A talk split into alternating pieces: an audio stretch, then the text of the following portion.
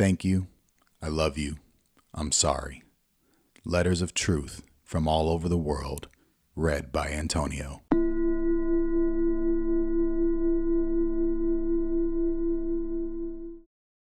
When I think of you, I think of coffee, the smell of it every morning until I left for college.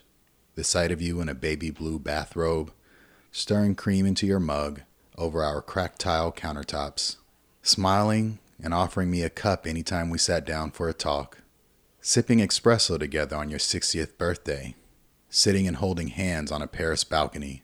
You were always the most important person in my life. The one who came into my room in the mornings and stroked my hair. The one who brought me fruit while I was studying.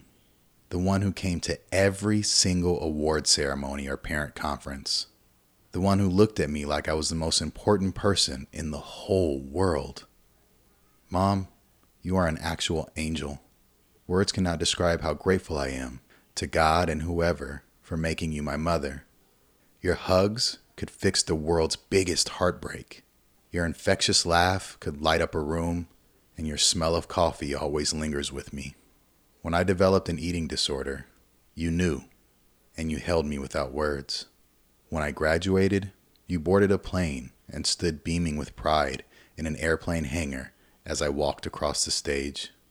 When I met my husband, you knew, and you smiled across the table.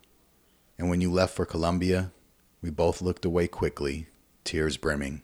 I love you, Mom. Thank you for everything you've done for me. Everything good I am is because of you. I'm sorry you moved so far away and we can't see each other every morning like we used to. I'm sorry I don't call as much as I should. Hearing your voice and seeing your face is sometimes too much for me to handle. I miss you so much. My heart and soul ache. I love you and I'll see you soon.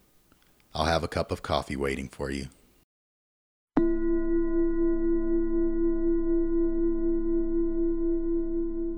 Thank you to all of the authors for sharing their letters of love.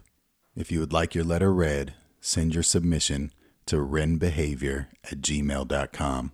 That's R E N B E H A V I O R at gmail.com. And as always, thanks for listening.